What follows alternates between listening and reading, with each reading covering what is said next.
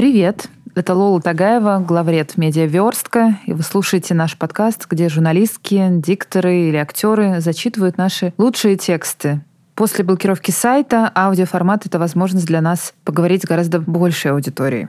На войне люди не только умирают, но и пропадают без вести. Это текст про то, как жить несколько месяцев в поиске родного человека и верить в лучшее, не зная, где он, что с ним и как он. Но верить и не сдаваться. Это текст про то, какой ад переживают люди, которые столкнулись с этим. Еще этот текст все-таки про надежду.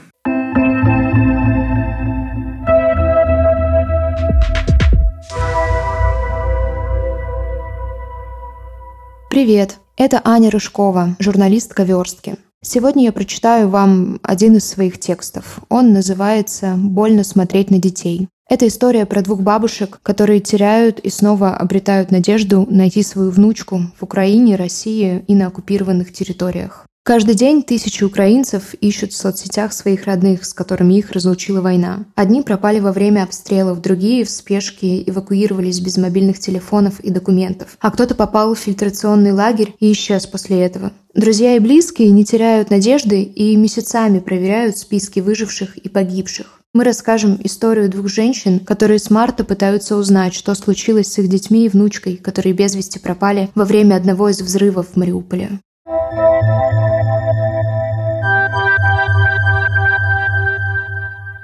Глава первая. Там моя внучка.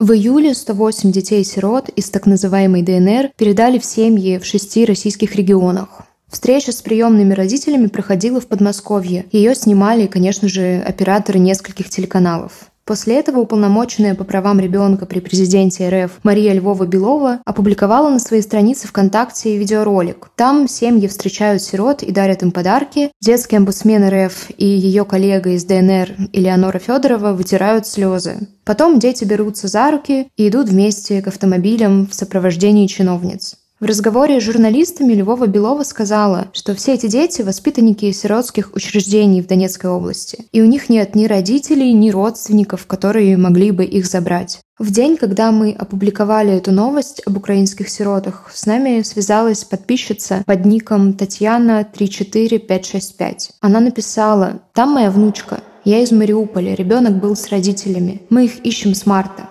Татьяна объяснила, что имеет в виду девочку, которую увидела в том видеоролике. Маленькую в лиловом платье с двумя косичками и рюкзаком за спиной. Причем в кадре она появляется всего на несколько секунд и идет, опустив голову. Татьяне показалось, что идет с грустным видом. «Только наша Настя могла так плакать и так оттопырить губу», — сказала мне тогда Татьяна. «Я работаю в детском саду, в который ходила Настя, и мы постоянно были вместе. Поворот головы, взгляд — все очень характерное и очень похожее. Я отправила этот ролик нескольким друзьям, которые близко знают нашу семью и Настю, и спросила, видят ли они ее на видео, и все указали на эту девочку. Татьяна говорит, что увидев ролик и пересмотрев его несколько раз, она просто поставила видео на паузу в тот момент, когда в кадре была девочка в лиловом платье, и сравнила изображение с прошлогодней фотографией Насти, где та с такими же косичками. Потом она нашла контакты руководителя аппарата Марии Львовой-Беловой и отправила ему скриншот видеозаписи и фотографию внучки. Спустя почти пять месяцев поисков Насти и ее родителей, Татьяна впервые почувствовала, что их встреча может произойти очень скоро.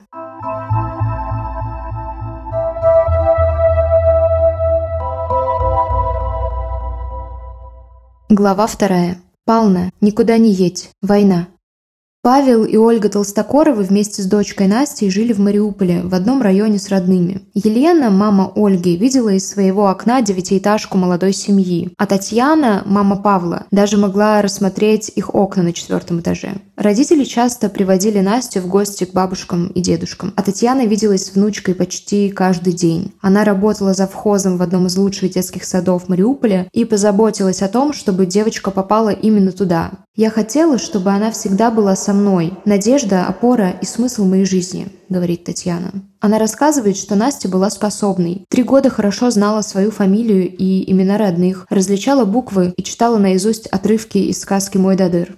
Павел Толстокоров, отец Насти, был моряком. За две недели до начала войны он вернулся в Мариуполь после семимесячного рейса, где он впервые был в должности второго помощника капитана. Татьяна говорит, что семья очень гордилась его карьерным ростом. После рейса у него появились симптомы простуды. И он самоизолировался дома вместе с Настей, у которой тоже начался насморк. Накануне 24 февраля они несколько дней почти не разлучались. Татьяна говорит, что Павел был рад провести время с дочерью, которую не видел больше полугода. И он рассказывал матери, что Настя научилась складывать слоги в слова и был от этого в восторге.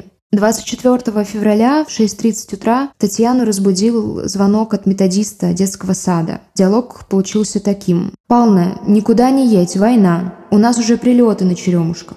«Как война? Ты что, с дуба рухнула?» И все же на работу Татьяна в тот день не ходила.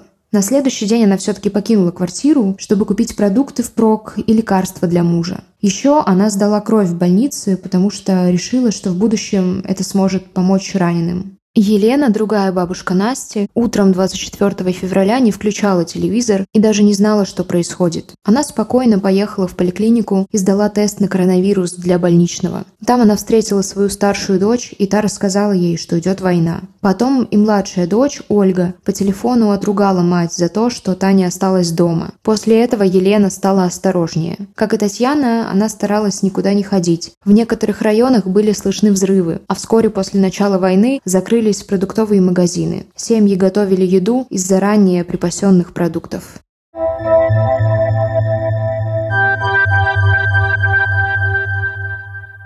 Глава третья. Лепешка и кусочек сыра. С 1 марта из-за перебитых линий передач в Мариуполе стало пропадать электричество, а мобильная связь начала прерываться. Павел договорился с родителями, что будет каждый день их навещать, чтобы им было спокойнее. И он действительно приходил, хотя бы на полчаса. Тем временем в городе становилось все опаснее. Недалеко от домов, где жили супруги Толстокоровы и их родные, стояли две школы. Елена рассказывает, что в марте, когда началась блокада Мариуполя, в этих школах обосновались военные. Она думает, что там были и одни, и вторые, то есть и российские, и украинские. Район оказался в периметре обстрелов, и жители выходили на улицу совсем редко и только по необходимости. Например, чтобы приготовить еду на костре во дворе.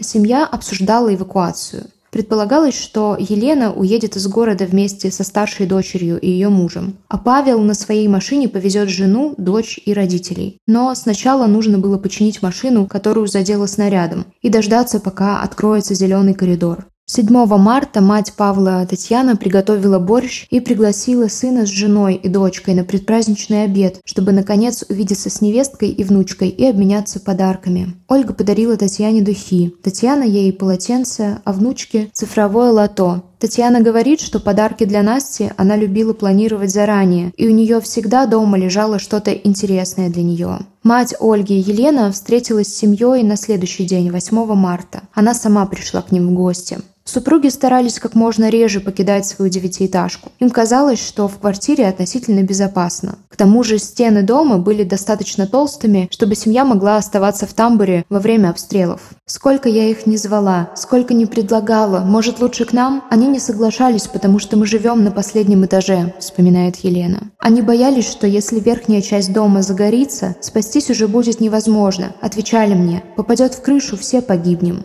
Через несколько дней после праздника муж Елены собирался навестить Толстокоровых. Елена вспоминает, что накануне встречи 11 марта она пожарила лепешки и приготовила кусочек сыра, чтобы супруг передал их внучке. Но он Настю так и не увидел.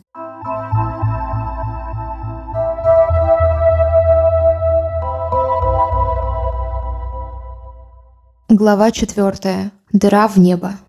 12 марта в 4.15 утра в районе раздались два взрыва. «Мы подскочили от яркой-яркой вспышки», – рассказывает Елена. «Удар был таким сильным, что казалось, будто наш дом разломило пополам. Я упала на пол, а муж подошел к балкону, раскрыл шторы, которые все эти дни были плотно задернуты, и выглянул на улицу. Он сказал, «По-моему, там что-то произошло. В Олину квартиру что-то попало. Четвертый этаж дома, где жили Толстокоровы, горел. В городе еще не закончился комендантский час, но родители Ольги не стали дожидаться, пока можно будет выходить на улицу. Я сказала мужу, пусть там стреляют, я все равно побегу, я не могу, вспоминает Елена. Тогда супруг отправился с ней. Подойдя к девятиэтажке, они поняли, что один из снарядов попал в дом, и удар пришелся именно по той части сооружения, где жили Павел и Ольга. Четвертый и пятый этаж были разрушены. Елена вспоминает, что в течение нескольких дней обвалились и верхние этажи. Татьяна говорит, что тоже слышала взрывы. Подошла к окну и увидела, что четвертый этаж дома, где жил сын с семьей, разрушен. Она побежала туда, зашла в подъезд и стала подниматься.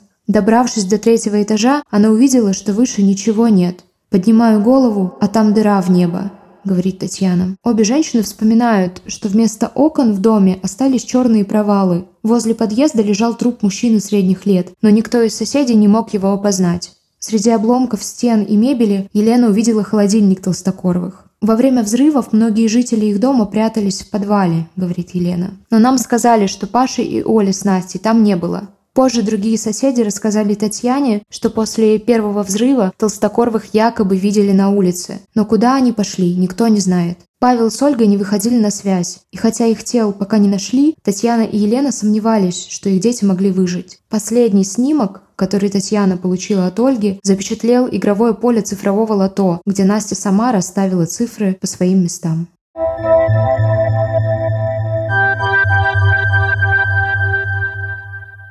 Глава 5. Похоронить детей как положено. С 20 марта, как рассказывает Татьяна, стрелять стали реже. Многие жители покинули город, пользуясь относительным затишьем. Эвакуировалась и Елена, мать Ольги. Вместе с мужем, старшей дочерью и зятем она поехала в Винницу. На тот момент им казалось, что там будет безопаснее. Ракетный обстрел, убивший больше 20 человек, еще не произошел. Дорога заняла шесть дней. Приходилось пережидать обстрелы и ночевать в зданиях школ и детских садов, которые они проезжали. В Виннице они поселились в загородном доме. Елена стала заниматься огородом. Татьяна осталась в Мариуполе. Два месяца она жила с мыслью, что ее сын и невестка погибли. Но все-таки 10 мая, когда в городе стала вновь появляться телефонная связь, она решила инициировать их поиски. Отправила знакомым фотографии и попросила разместить в соцсетях. Она сейчас признается, что сделала это ради старшего сына Александра, тоже моряка, который все эти месяцы был в рейсе. Татьяна хотела, чтобы он верил, что родные живы. Если бы он заметил, что мать никого не ищет, то потерял бы надежду. 12 мая спасатели стали разбирать завалы во дворе дома, где жили Павел, Ольга и Настя. Под разрушенными этажами никого не нашли. Кроме семьи Толстокоровых, еще восемь человек пропали без вести – мы с родными других пропавших буквально заставили сотрудников проверить все несколько раз. Они нам сообщили, что погибших нет, рассказывает Татьяна. Примерно через неделю знакомые Ольги рассказали, что видели на ее странице ВКонтакте отметку о том, что она была онлайн 18 мая и заходила с мобильного телефона. Я подумала, что если с ее страницы вновь выйдут в онлайн 23 мая, значит это точно Оля, потому что это день рождения Насти, говорит Татьяна. Действительно, 23 мая аккаунт Ольги снова появился в сети. Друзья и родственники стали отправлять ей десятки сообщений, но ни одно из них так и не было прочитано. 15 июня страницу Ольги заморозили из-за подозрительной активности. Ее телефон, конечно, мог попасть в руки чужому человеку, рассуждает Татьяна. Но если бы ее мобильный остался в доме, он бы точно сгорел. Значит, они с Пашей успели покинуть место взрыва. Елена все это время оставалась в Виннице. Там она обратилась в прокуратуру и рассказала полиции, что кто-то выходил в сеть с аккаунта ее дочери. Правоохранители не придали значения этому факту и объяснили Елене, что если телефон сейчас недоступен и не подает сигнал, то определить его локацию невозможно. К поискам подключились родственники Татьяны и Елены. Они стали размещать фотографии Павла, Ольги и Насти в группах в Фейсбуке и в Телеграме, где другие украинские семьи ищут своих родных, пропавших без вести. Воспитательница Насти, которая вместе с мужем эвакуировалась в Израиль, по словам Татьяны, тоже публиковала объявления в местных украинских сообществах, но никакого отклика не было. И все же после того, как обломки дома разобрали, а с аккаунта Ольги кто-то вошел в интернет, у всех, кто был близок к Толстокоровым, появилась надежда. Сестра Ольги Нина передавала слова своей знакомой, которая якобы видела пропавшую женщину. Она утверждала, что ни с кем не могла ее перепутать. Правда, не могла вспомнить, в каком городе это произошло. То ли в Урзуфе, то ли в Бердянске.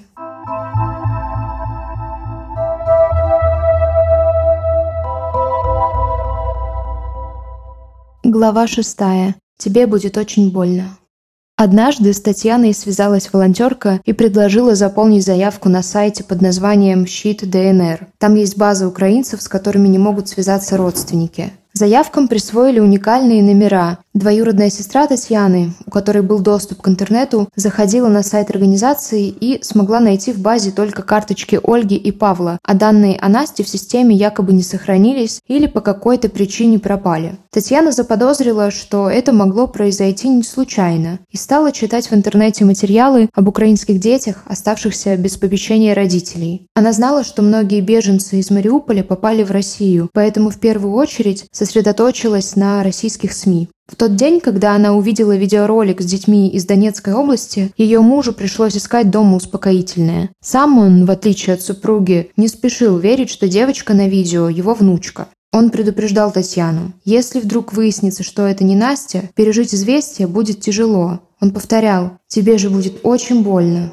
Татьяна отправила видеоролик и фотографию внучки Елене. Та говорит, что тоже увидела сходство один в один и показала запись всем близким. Те подтвердили. Похоже. Сотрудник аппарата Львовой Беловой, с которым Татьяна связалась в Телеграме, посмотрел на снимок и сказал женщине, что это не ее внучка. Но все же предложил организовать встречу в Москве, чтобы Татьяна убедилась, что он говорит правду. Они договорились, что на встречу придут Галина и Андрей, соседи Татьяны, которые близко знали семью Толстокоровых. Настя росла у них на глазах, они общались с ее семьей и любили девочку. Когда пришла пора назначать дату встречи, в аппарате начали медлить. Татьяна заволновалась, что все сорвется. Потом ей сообщили, что показать девочку не смогут, но принесут фотографии и видео, где ее можно будет рассмотреть вблизи. Галина Константиновна ребенка не увидит и не поговорит с ним, а у меня будет видеосвязь. Если нет, то это точно Настя. Зачем прятать, если это другой ребенок? Такое сообщение Татьяна тогда отправила сотруднику аппарата омбудсмена. 20 июля встреча наконец произошла. Галине показали фотографии девочки, которая приехала из Донецка, и полную версию видеосъемок, из которых монтировался тот самый видеоролик. Это не Настя.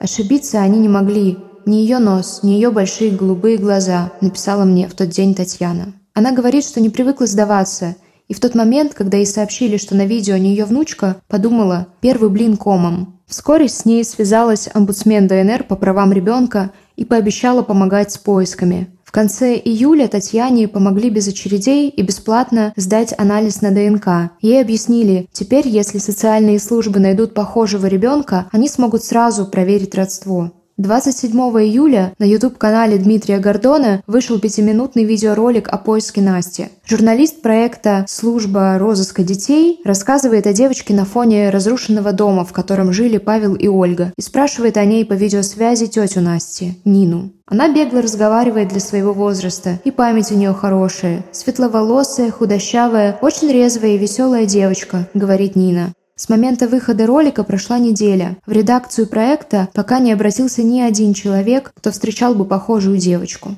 Елена продолжает отслеживать списки людей, которые пересекли границу Украины со стороны районов, не оккупированных российскими войсками. Там ее родные тоже не появились. Павел, Ольга и Настя далеко не единственные, кто пропал за эти пять месяцев. В украинском сообществе «Поиск пропавших», одной из самых многочисленных групп, где родные размещают информацию о своих пропавших родственниках, сейчас более 29 тысяч постов. По данным Олега Котенко, украинского уполномоченного по делам лиц, пропавших без вести, у властей нет информации о местонахождении более 7 тысяч украинцев. Правда, 90% из них – это военнослужащие. Мирных жителей находят чаще. С этим помогают благотворительные фонды в России и Украине. Волонтеры регулярно публикуют в чатах списки людей, которые попадают в пункты временного размещения беженцев в разных городах.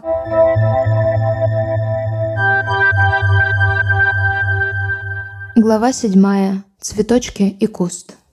В доме, где живет Татьяна, 36 квартир, но жители остались только в восьми. Остальные эвакуировались из города и пока не вернулись. Не так давно в трубах снова появилась вода, но пока что она доходит только до четвертого этажа. Татьяна живет на девятом, и ей приходится спускаться вниз и тащить обратно полные ведра и бутылки, чтобы приготовить еду или помыться. Машина, на которой Павел собирался эвакуировать своих родителей и жену с дочкой, так и стоит недалеко от дома. Татьяна говорит, что ее постепенно разбирают на запчасти.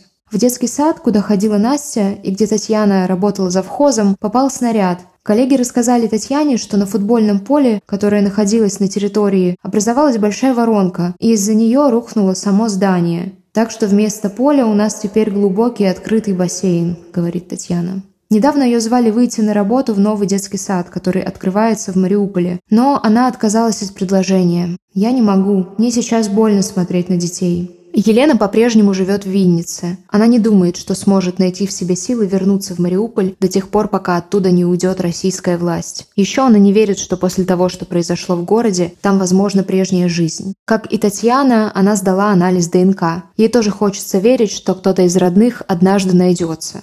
«Я не могу думать о том, что они не живы», — говорит Елена. «У меня полсердца оторвано». 23 мая она сходила в магазин и купила Насте подарок на день рождения – мягкую игрушку, собачку. Елена объясняет, что ее внучка любит животных, и в Мариуполе везде ходила с одной и той же игрушечной собакой, водила ее с собой как настоящую. Татьяна тоже говорит, что Настя всегда отличалась от других детей чуткостью ко всему живому. Например, она никогда не срывала цветы с кустов. Верила, что сорвать их значит разлучить их с мамой и сделать им больно. Она думала, что и маме будет больно, и детям цветочкам больно, вспоминает Татьяна. Если их разделить, бутоны завянут и умрут.